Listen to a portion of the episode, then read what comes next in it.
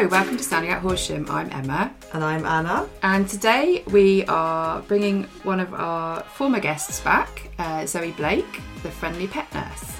Welcome, Zoe. Hi, thank you so much for having me back. I'm very excited about this one.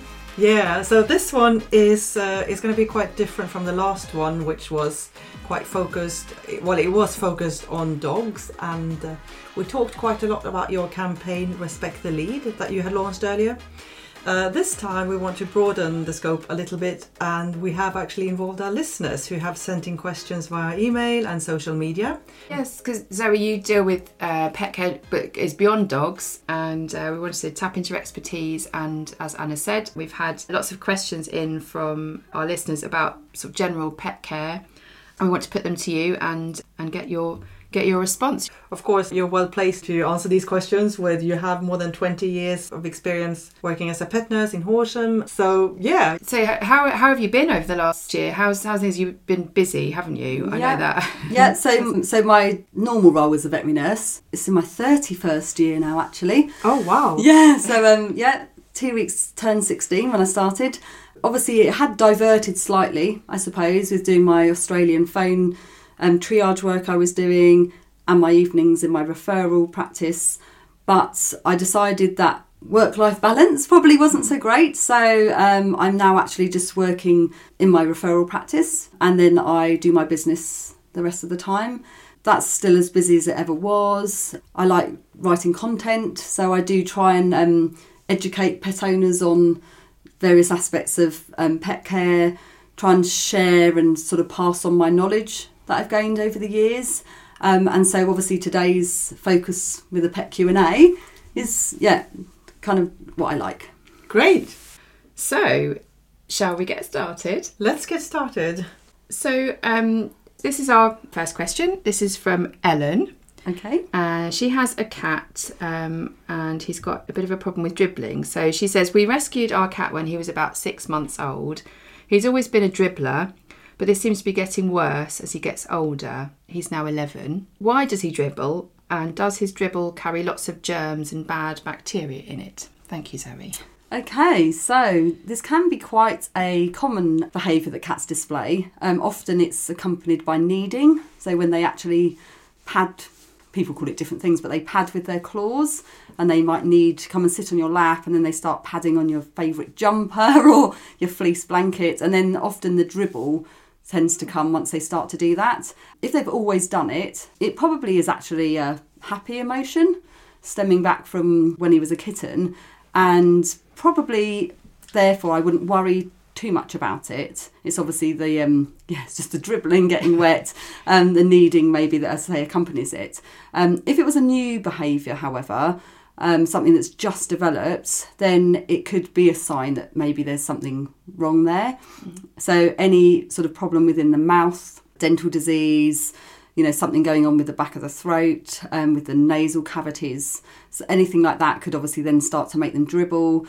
Um, the other thing is if they're feeling nauseous, a bit like us, when mm. we feel sick, animals will actually salivate. Um, and obviously that can present as dribbling. Um, and actually if cats are stressed and anxious, they also can um, dribble. And sometimes at work we can have cats that are in a cage and they almost know that we're going to come and tablet them. And they're anxious and they straight away start to dribble. Just, as I say, because they're, they're worried and anxious about it. So, yeah, if it's a new problem, I definitely would recommend getting it checked. Right. Thank you. Um, and then we have another question that we've received uh, through Facebook. And uh, it's from Sophie. It's about her dog, Momo. Our six-year-old Momo loves going to Horsham Dog Park, and she's a self-taught therapy dog who loves people and dogs. Not sure why she started to bark around three years ago every time she goes inside the fenced doggy park. Not at any, at any dog in particular, but just bark like she's announcing something. Thanks for your help. Right, okay, so um, obviously some people believe that dogs maybe bark as a communication, and often with these situations you have to kind of feel what's the emotion behind the barking. So you have to then maybe tally it up with other body languages that the dog's showing. So, you know, you would look at it, is it an excitement bark? Um, is it actually maybe a bit of an apprehension, anxiety bark. So I would definitely suggest having a look at the bigger picture, sort of reading the body language. And obviously if there's been, say, even maybe rewards from the owner, so sometimes we can inadvertently teach our dogs wrong or inappropriate behaviour because we mm. then outwardly reward what we're seeing. And so the dogs then quickly learn, or oh, if I do A, I get a nice treat, or my owner gives me some attention, sort yeah. of repeat the behaviour. So, yeah, I, I would say have a look, because it could be an ang- anxious bark. Mm-hmm. And actually the dog's not comfortable. Um, I don't know whether it's going in the fenced area, the dog feels a little bit um, trapped, or has there been a time in that area where maybe the dog's got into trouble or had another dog, you know, yeah, get, get a little bit aggressive with the dog, and it's almost like a sort of warning that they're not happy. Yeah. So, yeah, so I would balance it out. There's lots of good resources out there about body language. I think we brushed upon it last time mm. with the um, aggression ladder. Mm-hmm. So a dog may start licking its lips or do a yawn. Yeah. That's the first start sign of the ladder that they're anxious, which an owner might not necessarily notice. So during consultations at the vets, if we look down and a dog's sort of licking its lips or does a yawn, that's actually the very first sign that the dog's really I remember anxious. You, we were talking yeah. about that. So, yeah. and then obviously then they, they'll they'll up it and up it. So they might do, you know, and then, and then when they're doing actually a, a growl, that's sort of quite high up the ladder. And then if we keep going, so so yeah, I would I would definitely say in this context with Momo, don't just look at the barking. Don't assume, oh, she's excited and happy because she's barking, but actually, you know, maybe she actually isn't. Yeah. And she's a little bit anxious. And I guess it says here that we don't know, um, it happens every time it goes inside the fenced doggy park, so yeah. we don't know if it's just happening in that area or if yes. it's... So generally, I guess it, yes. Will, yeah. yeah. So uh, another dog-related uh, question we yeah. have from Sally. She says, I was walking my dog the other day and someone told me I shouldn't throw sticks for him. I thought all dogs loved picking up sticks. Is this person right? Okay, so yeah, so sticks, sadly, um, are not a great dog toy um, for various reasons. They, obviously us throwing them, yes, dogs love to chase and they love to retrieve and they love to pick up and they love to bring you back what mm. they're going out to get. The problem is with sticks um, is actually in the veterinary world, we do see a lot of injuries from sticks, from actual sort of mouth injuries, cut tongues, mm. cut inside of their mouth, uh, cut throats. Um, some dogs actually have been, it's a horrible term, but impaled oh. as the stick bounces up. And you can oh. imagine they're often quite sharp. We had a dog once that actually went into its jugular and it came into the vets, you can imagine, hemorrhaging quite profusely. Mm. Some dogs will just chew sticks. And obviously they break up and then they might shake them and obviously then they get shards of stick. Um, so, yeah, it's not really a great thing to be encouraging. I often do wince when I walk past dog owners that are throwing sticks because obviously I've seen the consequences of them. So, yeah, if you feel you need to throw something for your dog, then definitely get a more appropriate toy. What are some? What what is more appropriate? Um, what, you know, they, so a lot of people fetch thing. Used sort of tennis balls or similar. Obviously, the problem with those is that you've got to make sure the size is okay, because again, they often go in with an open mouth, mm. and it's not unusual for tennis so balls to then go back ah. and lodge at the back of their airways. Yeah. Um, so yeah, making sure that's fine. Um, the Kong range, they often do a lot of um, different shapes and like rugby style balls yeah. um, that are a bit more durable. You can get things that float. So a lot of yeah. people might throw things into water. Oh. So yeah, I would have a look. There, there is some sort of fake rubbery type silicone sticks you can get. Right. So at least it's stick mm. shaped. But yeah, I would I would say definitely throw with caution. Yeah. Right. Good advice. Good advice. Okay. Yeah, we're not only going to talk about dogs this time, we said, but we'll have one more dog question that I'm really curious to hear what you what yeah. you say about, because I remember a few years ago when I found out that dogs actually like to eat poo and sometimes also like to roll around in really smelly things, like if there's a dead animal or something, yeah. a dog will go there and just roll around in it and having a great time. What's Okay. What's that? Yeah, so coprophagia is the, the proper word for them eating their poo. It can sometimes stem back from observation. So when they are in their litter, their mums will often eat the poo to clean out the sort of area that the puppies are in. And therefore they've observed that at a sensitive time in their development. So they might have then thought, oh, okay, dog poo you eat. Um, It can be a puppy sort of, it can start at obviously puppyhood and go into adolescence. We would hope that as they reach adulthood, they will stop doing it. Sometimes it can be hunger related, sometimes it can be boredom. Um, so if they're on a good diet, hopefully it should help and they've got stimulation and exercise and, you know, using their brain power, it distracts them from feeling the need. Um, the other thing that, that can be crucial is the direction and the instruction behind, because sometimes it can get a bit of a game to them, they feel. Mm. So they run into the garden and they know you're going to chase them almost, and then you're going to go, don't eat the poo. And to them it's like, it's get it quick. And um, so, yeah, it, it can be um, quite a challenge because it's just a vicious cycle.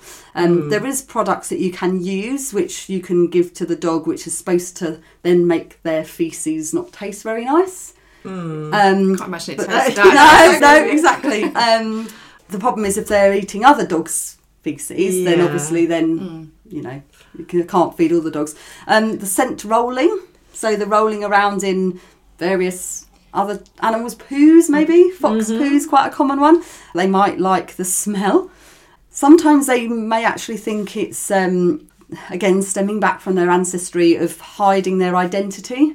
So they're actually putting a new, so a bit like us wearing perfume or aftershave. Yeah. They're rolling to give themselves a different scent so that when they're going around, they're not maybe going to be noticed um, as mm. a prey sort of species.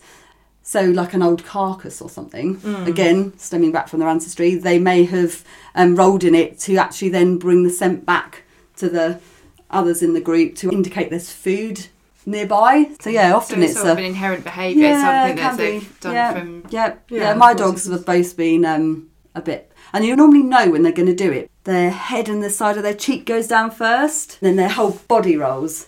Um, but because they start on the head, it's normally then the collar that tends to then get it all inside it. Oh, I, yes, not I had, so great. I looked after my oh. mum's dog for a weekend. He's a uh, Shizon, so he's a mix between oh, okay. a Bichon Frise and a Shih Tzu. Okay, so he's very white. Yes, and um, took him to Chesworth farm, and she just had him groomed, oh, so no. he was very white. He looked, yeah, he looked beautiful. And as soon as we got there, he jumped into uh, some water, and yeah. half of him was black. black. Yeah. Then we carried on walking, and he then rolled it. There was loads of horse manure, yeah. so he decided to just yeah. uh, roll in that. So yeah. it was like black underneath, brown on top, nice. And really smelly. Yes. And uh, yeah, so thanefully, uh, she sent too again. But that's interesting to know why, because I couldn't understand. Maybe he was trying to. Yeah, he didn't want to stand out. I don't know. So, I don't want to be white. No, didn't like us. Oh. We have another dog question. So this is sent in by Jill, and she's actually sent us um, a little video, and it's it's because she says, "Hi, we have a we have a rescue dog that we got in lockdown. She is very nervous of vets, but luckily is very fit and healthy. However, she does make a sound like she is choking or can't get her breath. It's getting more regular. I know uh, you can't diagnose, but have you an idea what this is called? And I can follow up." So okay. I'm just going to see if I can play this so everyone can hear what the noise is. Um, if we can hear this.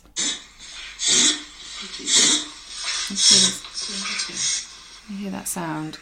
It sounds a bit like a sneeze, doesn't it? Okay, so yeah, so what that's called is an inverted sneeze or snort, or a reverse sneeze or snort.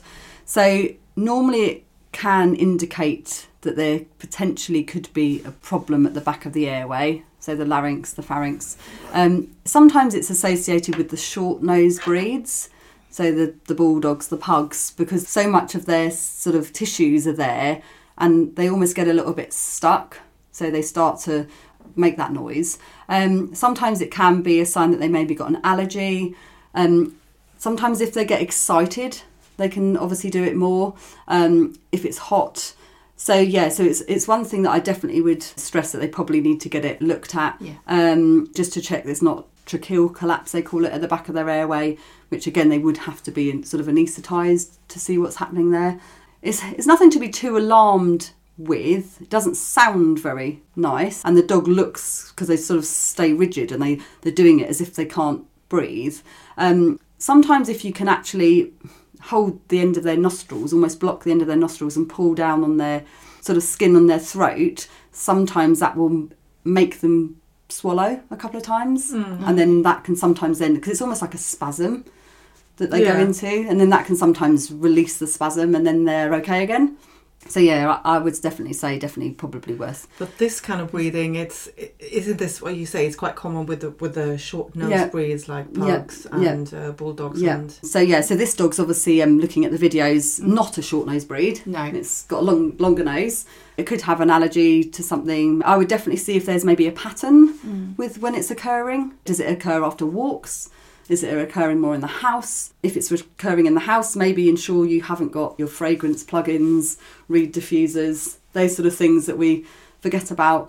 I know when um, some of the new sort of um, Febreze type products that came out quite a while ago now, a lot of people were loving them because they could spray them all over their pet's bedding and obviously get the smell away. Oh. But we actually did find that we had an influx of dogs with sort of allergic skin disease. Oh, yeah. yeah. And all of a sudden we were like, God, there's all these dogs that keep getting these awful rashes on their bellies. Oh. And there was a bit of a trend. We then just by chance sort of mentioned, you know, if you change your washing powder and everything, and then people were starting to say, oh, oh I've just been using Febreze on the bedding. And oh, then we actually yeah. thought, oh, I wonder if that's a link. So, um, but I would see if there's a pattern to it occurring, when it's occurring, um, and just be mindful that if the cat, sorry, not the cat, the dog, getting stressed or anxious, it could make it worse. Oh, yeah. So yeah, but, but obviously she's now got the problem with going to the vets. Yes, because it's stressed at going to the vets.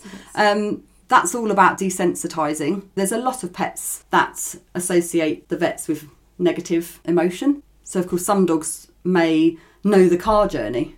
So some owners will actually state, he knows when he's coming to the vet, you know, and as soon as I turn the corner and come up the hill, the dog's starting to get anxious. So it is just literally about desensitising mm. them, breaking it down, and you know, almost going on some trips, and you don't go into the vets. Yeah, and then obviously yeah, they're not. Always, or you go into the vets, and maybe you pull in the, the car park, and then you go back again, and don't. Yeah. And then you go into the waiting room, and you know, try and treat, because obviously a positive reinforcement hopefully switch their mindset. But some dogs are too anxious to take to even take that in. Yeah. Right, we're going to move on to cats okay. now. Here's a question from John. Um, he writes, I bought my cat an expensive bed. Why won't he lay in it? Good old cats. Okay, so again, so going back to their, their ancestry, cats are solitary survivors, and so they uh, need to feel safe. So their whole world really is about them keeping safe, them keeping, not sort of being attacked, not being a threat. So they naturally would change where they sleep regularly, mm-hmm. because obviously if they stay in one place for too long, they might get hunted down. Yeah. Um, and the, a lot of their, their safety is interpretation of scent and semiochemicals, so that when they're scent profiling places. So if we obviously bring in a new object or item like that, that's going to have no scent of mm-hmm. them. Mm-hmm. So to them, it's not a threat necessarily, but it's an unrecognised scent, so they need to be cautious. So yes, it's not unusual for us to go and get a lovely furry bed thinking our cat's going to lay on it, and mm. then it just sits there in the corner and gets given to a friend. Or um, so yeah, so if you may be placed, you know, you start stroking the cat around its cheeks, deposit that scent over the bed, mm. um, do something, use something that's already smelling of the cat. So if they've got a favourite jumper of yours they sit on that smells of them, maybe place that on the bed. Yeah. Um, sometimes it can be the position of the bed. So where you've put the bed, you think, oh, the cat's going to like it there, but the cat doesn't like that area. Oh, okay. So obviously moving it to try and make the cat more susceptible to go in there. But yeah, I wouldn't be too upset and insulted that the cat won't go in the bed. Yeah, remember just, the cats are cats and not, you can't really steer them. No, you can't. Could you move the bed around? Like you say, you want, yeah. the cat likes to move around. So if you've got the room, I suppose, you can. Absolutely, yeah, you can try different places. Positions. Yeah, they like to be up high. So you might find if you clear some shelving space and put the bed up on the shelving, it might be that when they sleep, they want to feel a bit more cocooned. Mm-hmm. So you actually might find that a domed igloo type bed right. they prefer, because they can feel that they are protected because they can't be seen from one hundred eighty degrees around them. So some cats will prefer that. So yeah, it might just be the style of bed isn't right. Um, some of them have texture preferences. Yeah. So they actually prefer a different texture.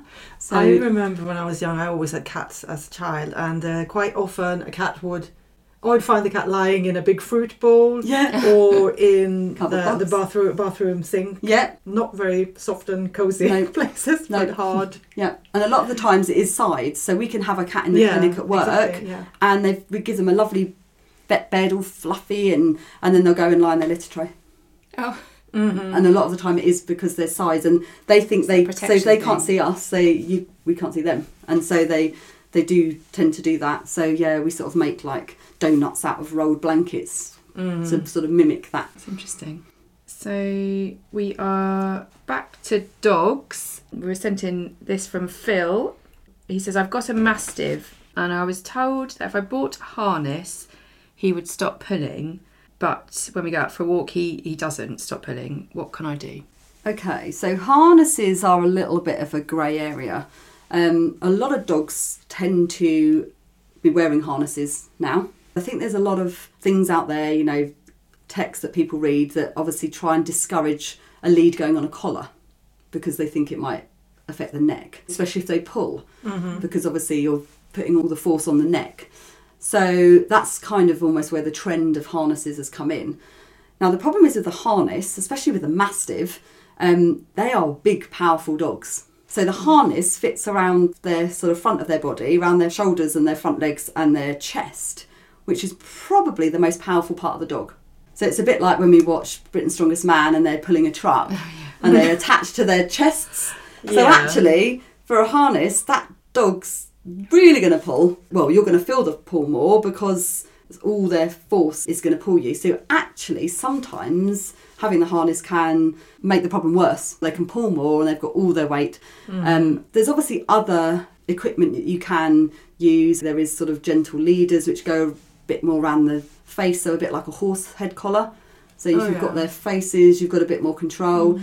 But again, it's all down to training, and teaching a dog to heel is probably one of the most difficult Mm. things to actually train yeah. because a dog just wants to go mm. at the fastest speed and the quickest it can, and some breeds are known for pulling more than others. So spaniels, you know, the noses on the ground, they're they're stop or go. There doesn't seem to be an in-between with spaniels. So yeah, it's all about breaking it down, um, but yeah, harnesses sometimes can make the problem worse. Right. And also flexi leads. So a lot of people will have flexi leads. Yeah. So these are these plastic um, various sizes. So if you have one on a Mastiff, it's probably huge. Mm.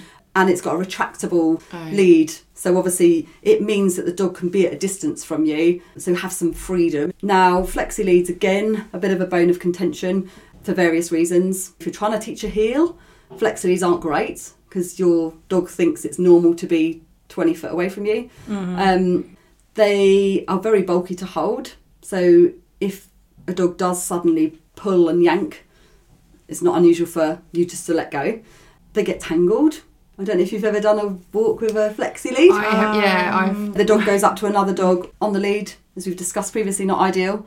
And then the dogs start twisting and sniffing each other's bottoms. And then before you know it, you've got this jumble of leads. And then if there's then the dog's going to suddenly have a little bit of aggression, you're then wrapped around in a, a mess of leads. Um, so, yeah, they're not my favourite dog equipment, to be honest. And, yeah, there is some stories that if the dog really does jerk and pull suddenly, mm. the lead comes out of the handle. I've Not also good. had it, it can pull your finger, like it, the the friction yeah. from it. Oh if, yeah, if you quite, haven't got it, yeah. um, you know, yeah. you haven't got it yeah. um, on the sort of yeah. stopper. And it, and um, sometimes people will actually, I think they get a bit complacent because I think the dog's on the lead, it's under control, and you can see someone on the pavement alongside a busy road, and the dog's mm. ten, fifteen foot away on the flexi. It only is going to take a squirrel to leap out and the dog's then in the road because yeah. you can't retract them back quick enough. I mean, you know, there's a there's a place. So yeah, maybe if you were out in the woods and you couldn't let the dog off and there's no one else around and you've got the flexi, you know, and it gives them mm. some distance, or the dog's had surgery and it needs to be confined on a lead, but you can give them a little bit more with the flexi lead. But yeah, I definitely think they need to be used with a bit of caution. Great. Now we have another uh, cat question. Uh, yeah. It's a question from Carly. She wonders, um, my cat loves to scratch the sofa, mat by the door and carpet by the living room door. He has a cat post but rarely uses it.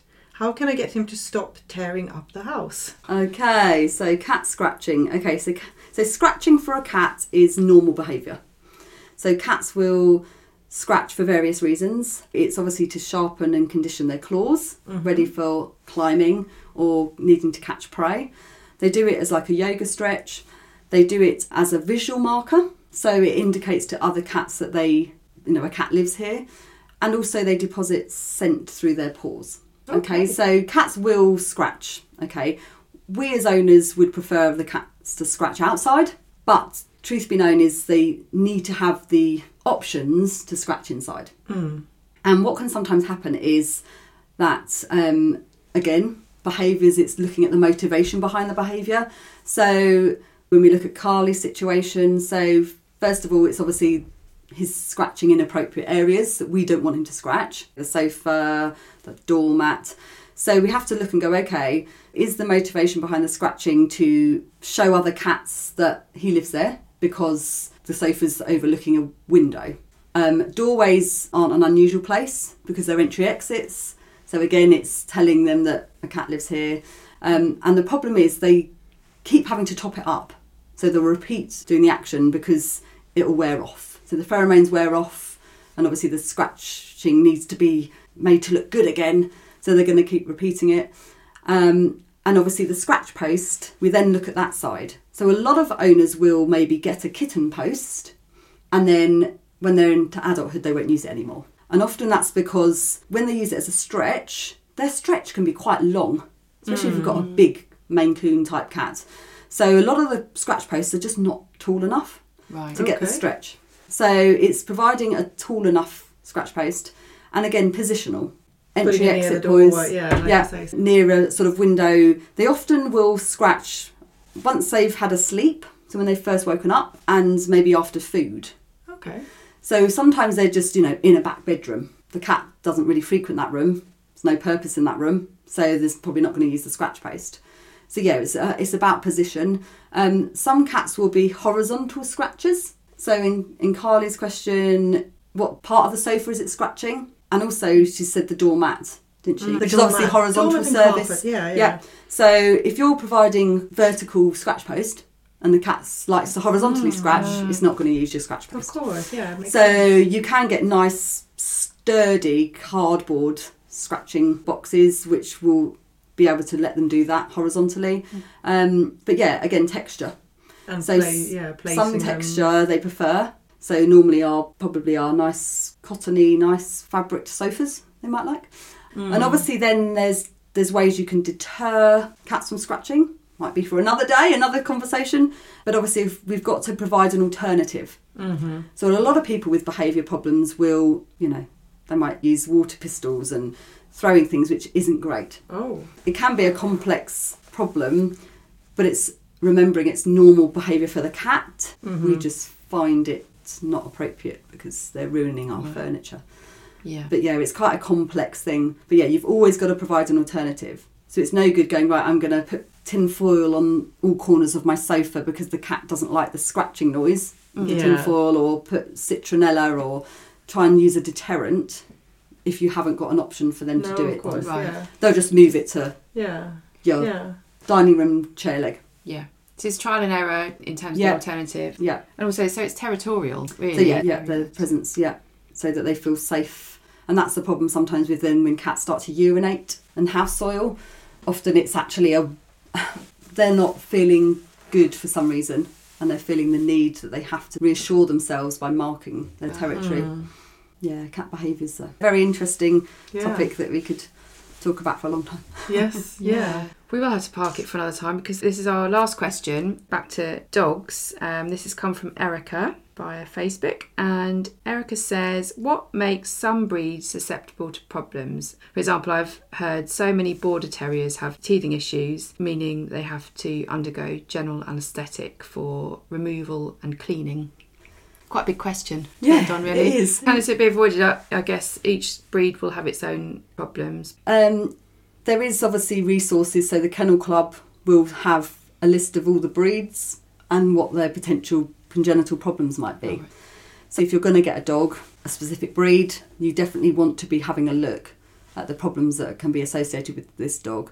So maybe, say, example, Labradors are known for getting hip and elbow dysplasia, yeah. so hip, you know, joint problems.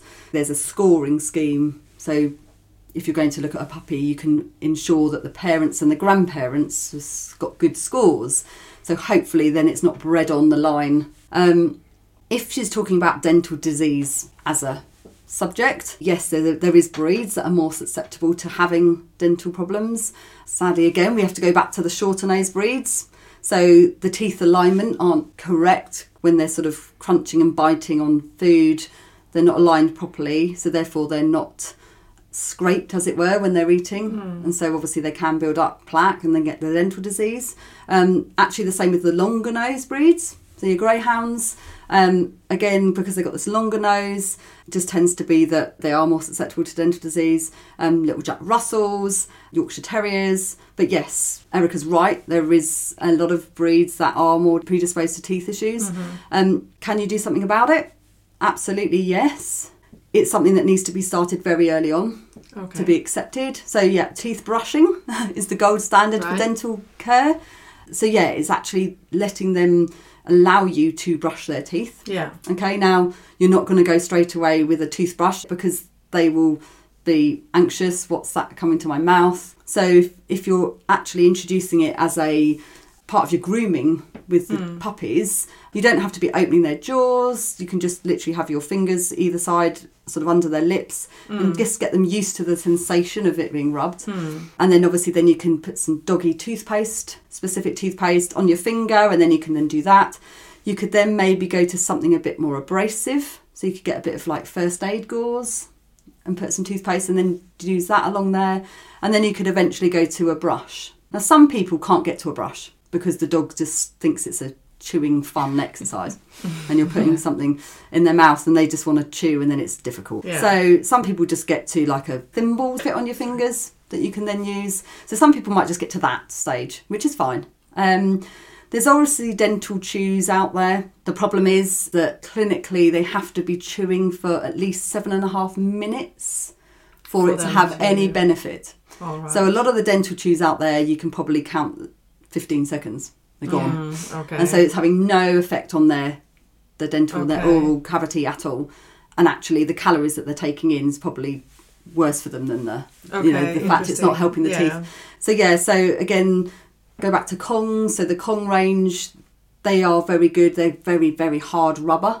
Mm-hmm. And if you're filling a Kong up with food for them, they are, you know, biting down and you can really hear that rubber squeak. That's going to help crack the tartar off. Um, the disease aspect comes from obviously it being a chronic long-term issue. So a bit like us, you know, we go to the dentist and we have a nice descale and polish. Um, mouths are full of bacteria, which actually goes back to the cat dribbling question. Yeah. So yeah, so is the dribble, has it got bad bacteria? Well, potentially if there's dental disease, yes. Mm. So that's actually one of the reasons we actually do brush our teeth. Right. To reduce the bacteria load. And the same with, you know, with the dogs. Um, cats, different challenge there. Because a lot of cats are not going to want you to be brushing their teeth. Um, there is dental biscuits out there. So the kibble's normally a bit bigger and the way the kibble's been made, it has like a matrix. It's a bit like sandpaper. So as they bite mm. into the kibbles, it's supposed to sort of be a bit abrasive mm. on the surface of the teeth. But look at the dog. Is it chewing that kibble or is it swallowing it without chewing it? Yeah, it's okay. got to chew it for a long, yeah. probably a long time again. Well, the chewing and the biting in of the biscuit is fine because once they've cracked into it, it should be doing its job. And some of the food have certain enzymes which break down the, the sort of plaque on the teeth. But some dogs, because they're engorging so quickly, mm. they'll just be swallowing the food whole. Mm. So there's no point of adding in an expensive dental diet if the effects of it aren't going to be seen because the dog doesn't chew it. Mm. I never realised that you that you needed to keep such a close eye on their dental health, I guess. Yeah, yeah but it is one of the most commonest disease processes that we see in veterinary clinics. Um, we do do a lot of time doing anaesthetics. So a lot of people say, oh, can you not do it sort of conscious? There is some dental units now that there's a bit of a trend at the moment for dog groomers to be having ultrasonic type scalers.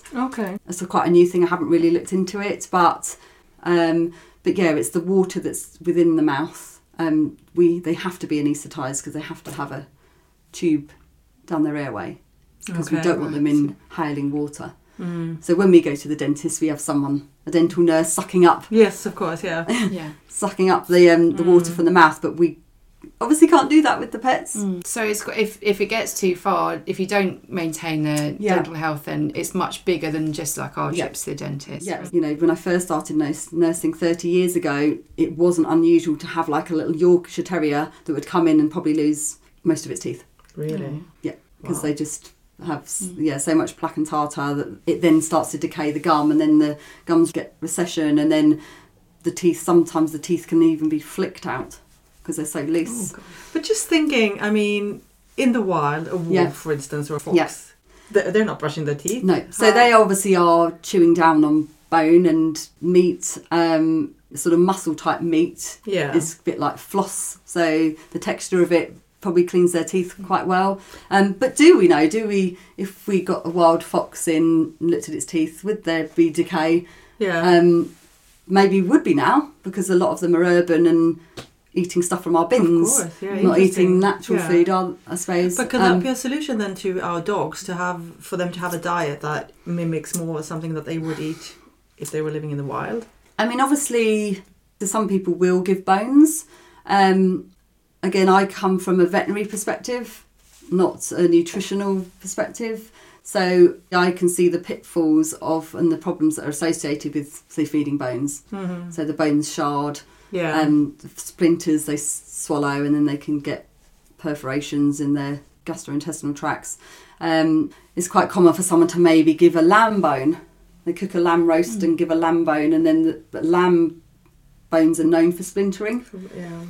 So the dogs are eating and getting the meat off, and they're just crunching the bone up and swallowing it, and then it's got to pass through. And yeah, yeah I see. Yeah, yeah, it can cause problems the other end. Mm. It's not problems. Simple, is it? It's not simple, no. Right. That was the last questions, but we still have a few other things that we would like. Yeah, we thought it'd be great to get some the questions that you that come up time and time again, Zoe. The, the sort of problems that, that come up, or things that people ask you. Yeah, I mean, often it's about the type of pet, especially with families. Parents might decide that it's the right time to get a pet for their children. I would always say the most important thing is to research the, the pet that you're looking to get.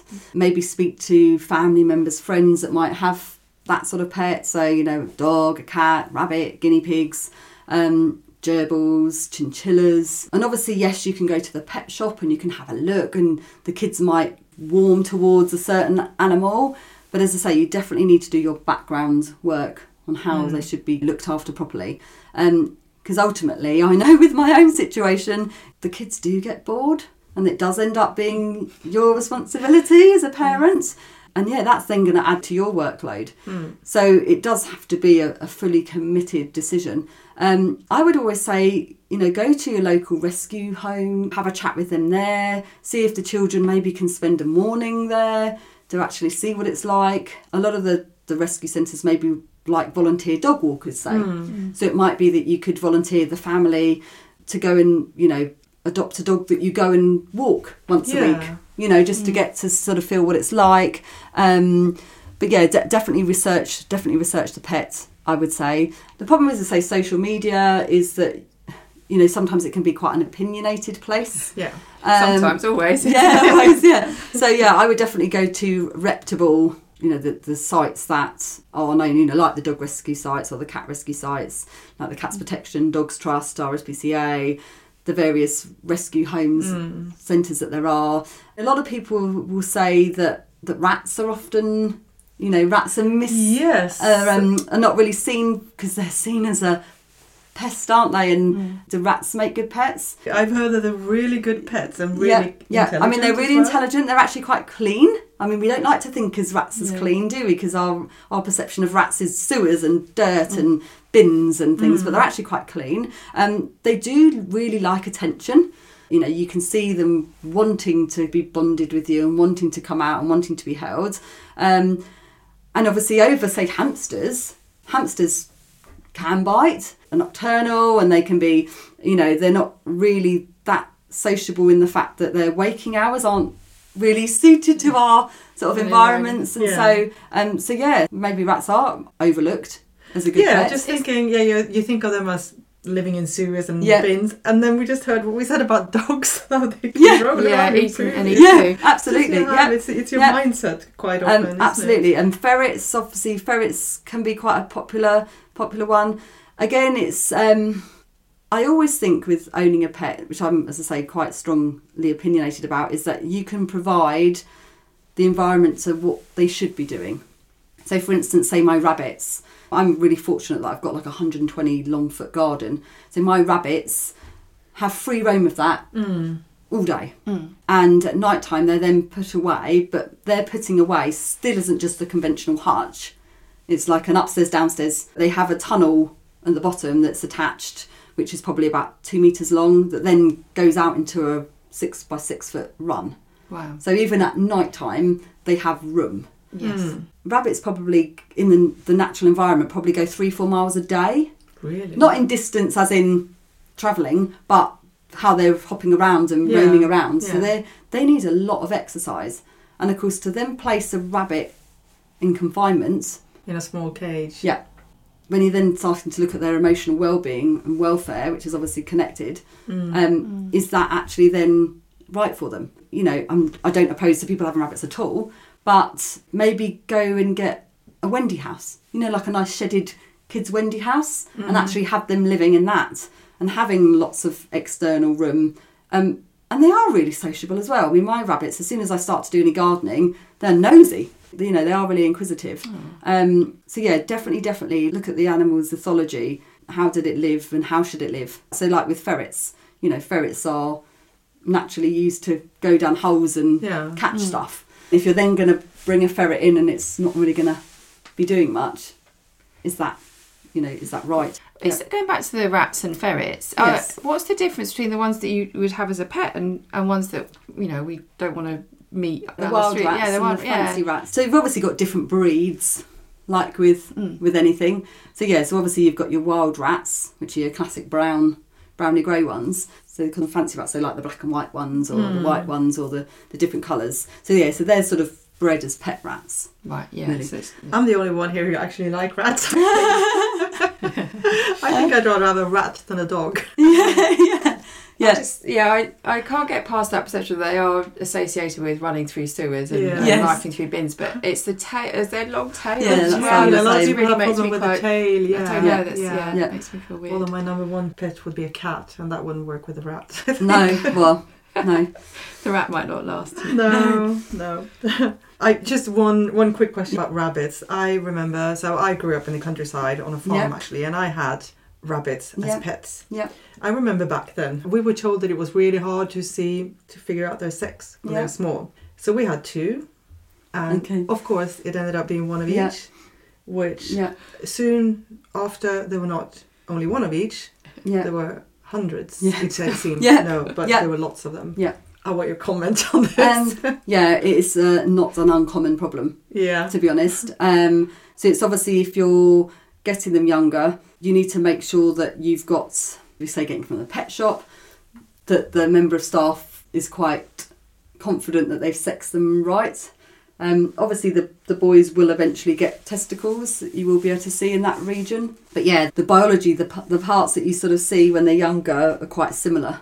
Yeah, it can be quite difficult with them when they're young. Yeah, just coming back to unusual pets. Yeah. Again, when I was young, um, when I was young, there was there was a bit of a boom in having pigs yep. as pets. It was quite popular to have a pet pig that you would walk yep. on a lead even. I've also heard that pigs are actually just as intelligent as dogs. They're quite clever. It was micro pigs, wasn't it? And pot-bellied pigs. People thought they could get this a micro pig and it wouldn't grow very big. But mm. actually, when they were fully grown, the micro pig still actually is... quite big. Oh, yeah. Um, and again, I, I think it was a little bit of a trend. Um, they do eat quite a lot and they do make quite a lot of mess. And I don't think people quite realised what owning a pig maybe yeah. is like. I think going back to that, you, we were talking earlier about the having the environment. You yeah. were talking about rabbits need yeah. lots of space, yeah. and, and I guess pigs too. Yeah. Their their lifestyle naturally yeah. they're used yeah. to. They like rolling to snuffle, in mud absolutely. Yeah, they like to have um, mud, snuffle in the um, muds. You can't yeah, have a neat garden with a pig, right? Because no. they will have to do yeah, all. Yeah, scrape it all up and sniffle down and, yeah, make a mess and squelch in the mud and lay in the mud. Great. Take your pig to school to pick your child up. That'll get some uh, attention. Mm. Brilliant. Thanks, Zoe. I'm sure all of all of the pet owners who sent in questions will be very grateful for your for your insight and your, your help. It's been great, as always, to talk to you. Thank you for, for joining us. Hey, thank you for having me again. I've really enjoyed it. Yeah, we really learn whenever we meet you and our guests, and this was not an exception. Thank you so much. Good. And thank you very much. Thank you for listening to Standing Out Horsham. You make it worthwhile. Yes, yeah, so and now we want to ask you something. If you enjoy our podcast, we would really appreciate it if you could spread the word and tell other people all about it, or by liking us on social media and sharing our posts. We've met so many fascinating individuals since we started Standing Out Horsham, and we'd love it if more people in the community could hear their stories. You'll find us on Facebook, Twitter and Instagram. Just search for Standing Out Horsham. And of course, don't hesitate to get in touch.